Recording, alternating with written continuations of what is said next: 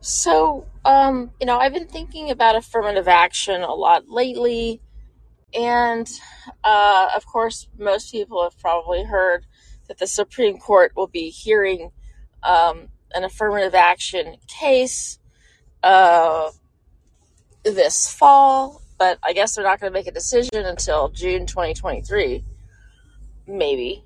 I don't know their schedule, but it's going to be it's going to be probably another about a year before they they rule on this. Um, affirmative action uh, case, which I don't know why it takes them so long, right? Why does it take these people so long? But the only reason why they're even going to hear the case is because one man, one man, right, had the balls to uh, bring a lawsuit. And what he did specifically is he's not even a lawyer. He's a legal strategist. His name is Edward Bloom, and Blum, and he um, what he what he does is he finds plaintiffs that would make good plaintiffs who have been wronged by affirmative action discrimination. Um, and you know, I think he chose to focus on Asians because that's a real group of people who are not white, right? Because whites are being vilified in the media, the press, you know, everyone likes to hate on white people, but Asians, you know, maybe maybe the broader public, maybe the Supreme Court can feel more sorry for them. So the specific cases he he has engineered, you could say, have been, I think, Asian plaintiffs against Harvard and against UNC for discrimination uh, based on admissions. Right? He's, he's claiming they're claiming plaintiffs are claiming that these uh, universities discriminate against Asians in favor of blacks, right, and brown people. So um, it's a discrimination case, and he's, you know, in the in the case, it's all about, you know, equal protection clause, the Fourteenth Amendment, and how um, discrimination uh, by any government or gov- you know institution that's taking government funds is uh, is unconstitutional, is illegal. Um, you know, but it's it's funny that, you know, I don't know how the Supreme Court works, but if this guy didn't do what he did, if he wasn't a legal strategist, if he didn't start this organization called the the Students for Fair Admissions, right, which is the nonprofit that that brings these cases on behalf of uh, the plaintiffs or somehow is involved, right, provides the legal support. If he didn't do what he was doing, the Supreme Court wouldn't be hearing these cases or this case against affirmative action. They wouldn't even be thinking about it. I mean, there's got to be a better way to get these cases that need to be heard by to the Supreme Court faster, right? And you know, not necessarily have to bring lawsuits. Why is it that you have to bring lawsuits for them to even be contemplating about crucial subjects in our legal system? I, I don't know, you know. Uh, I wish I did know. But if this is how it's done, if this is how important issues are brought to the attention of our Supreme Court and how huge decisions get decided um, that affects millions of lives, millions, hundreds of millions of lives, affirmative action touches a lot of people. It touches the people they discriminate against, it touches the people that they discriminate for, it touches all of the bureaucracy at these universities. It's a billion, multi-billion dollar industry, right? The diversity industry is a trillion dollar probably industry or more. Um, it's a huge expense. It's a huge waste. It's also uh, discrimination, right? It doesn't help black people in the sense that, now I don't like to use this argument because I don't like to focus it on black people. The black people are the one being discriminated for, not against. But a lot of people point out that the blacks who who get these affirmative action seats. They don't belong there. They can't compete. They're resentful. They start they start uh, complaining about how their bad grades are the form of racist, you know, teachers, and they start to resent their white and Asian peers who are doing better than them. Um, they tend to go into diversity fields. You know, it's a big mess. And then the white people always resent them, right? The, because what we automatically assume is that they don't they don't belong there. They didn't get their job. They didn't earn it. They're not smart enough to be there every single white person thinks this of a black person at any school, regardless because of because of affirmative action law. We think And this is the default, right? Pro- you know, until proven otherwise, until you can prove you're actually smart, you are an affirmative action hire. You don't deserve to be there. We resent the hell out of you, especially if you get, you know, one of these cushy jobs at a big company that we know you don't deserve. We know you're just a quota, right? You're just a black person that's there. It's very, it creates a very hostile environment. It creates white people not liking black people. It creates this division, this hostility. It exists, whether you want to face up to it or not. It's the truth, right? So, uh, there might be a lot of white people that are lying to you, uh, but it's the truth, right? This is the truth. Um, is that it creates this horrible, hostile feeling among the races. This is part partly why our race relations are so unbelievably terrible in this country, right? It's because of affirmative action. Now, would they be worse if affirmative action didn't exist? I, I don't know the answer to that. The resentment and hatred that black people have in this country is probably going to get worse.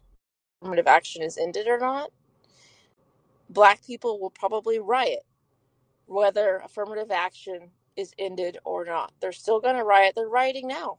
What's going to stop them from rioting in the future? if if if we keep affirmative action, right? Because they're they're doing it now. They're not very happy now. They still hate white people now, so they're going to hate you, hate us regardless of whether we take away their affirmative action or not. But um, this Edward Blum guy, this Ed, I can't take any calls because I'm actually driving. I apologize. Um, but this Edward Blum guy, he is the only reason why this affirmative action case is being heard. So if that tells me if we want to bring more cases to the Supreme Court that matter, you know, discrimination cases or whatever, uh, whatever kind of case you could think of, uh, we need to be activists on the right, like this Edward Blum guy. And he's not even a lawyer. You don't even have to be a lawyer to bring a case. All you have to do is, is think about what he's done, where he has put together plaintiffs with attorneys who will actually, you know, argue the case, I suppose, um, in front of the Supreme Court. Now, I don't know how that how that works, but um, uh, we need to become activists, and we we need to become kind of more like what the left is. You know, the left, all they do is act, you know, is activist work, activist work, activist work, activist work. They have infiltrated every single institution, uh, every single university. Um, I was just listening to an interview yesterday with Richard Hanania and this guy from UT Austin talking about how this this one Liberty um, Institute that they tried to get funded to try to you know, talk, you know, talk about liberty in the economics department and get some people that aren't just diversity hires, you know, and, and, and you know, blacks just in there to talk about how they need reparations or whatever. Um, it was taken away from them. Like it was funded by the legislator in Texas to, to fund this program. People people donated to this program at UT to be started to be a, a you know right wing liberty minded economics program for just a select group of, of students, like 50 people or something, like something small, just a seminar uh, for freshmen. And uh, the president had to okay it, but then he put in charge of implementing the program a CRT black activist, right? So this black CRT activist went out of his way to shut it down, right? To shut down this Freedom Liberty Center uh, just just one program that the right wanted to have on UT's campus because the left, you know, the UT, all the universities are really really left wing, and they wouldn't even allow this kind of program to exist. Now they need to have they're going to have to explain to their donors, you know, why this money was stolen to be given to a bunch of black CRT people at, at this college. Um, you know, they're pretending like they're going to start this program, but they basically took the funds away. And so the group of people, the small group of people at UT who wanted to who want to start this little seminar, uh, you know, on liberty and, and economic thought, uh, basically said, well, you know, you're you won't let us hire who we want to. Uh, you're co-opting the funds, so I guess we're just not going to be a part of it anymore.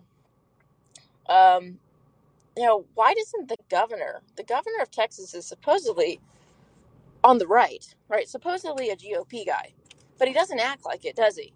He, he really doesn't act like it. He acts like a covert leftist, right? That's just doing the left's bidding. I don't know if the left is just so powerful that the right can't stand up to it anymore. And if, if, if I think that people on the right don't have no idea what's going on in their country, they have no idea the influence and power of these leftist activists, right, who are out to destroy anyone who deems challenge their views, right? They want to punish them, they want to fire you. I mean, they're not even allowing people to have thoughts independent, you know, of, of their ideology outside universities.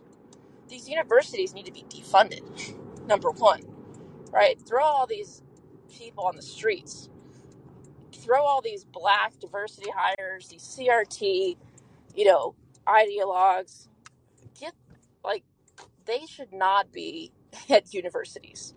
Number one, I don't I don't think taxpayers want to pay for that. Right, the left, right, black people don't really pay taxes, right?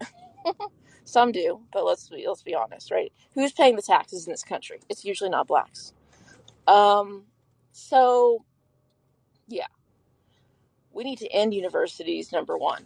This is where all this crt affirmative action garbage is is is really promoted. It- and you know these black affirmative action hires who can't really do anything else because they can't compete they just study diversity they study black studies um, not a real degree right? Not a real field that, that that matters that means anything that brings value to anybody. They're just lurches right? They just leech they just like leeches they're in the bureaucracy of these companies they get hired into.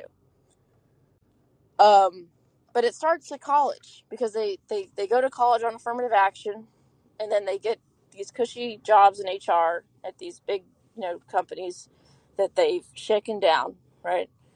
Uh, big tech or whoever under threat of government law. Because you know so it starts at universities with affirmative action. But why does it start there with affirmative action? Because they can because affirmative action is the law right? Affirmative action is um, is allowed. That's why it's so important to challenge this where it can be overturned at the supreme court level. That's why we need more activists we need more people who are legal strategists who are constantly bringing cases right? Constantly bringing cases. I want to see constant cases of agitation of legal challenges of discrimination. It's almost like whites have just accepted their place right? And um and that's too bad. Um so i apologize i'm in my car. I can't really take take any take any calls. Um i'm actually gonna have to end this here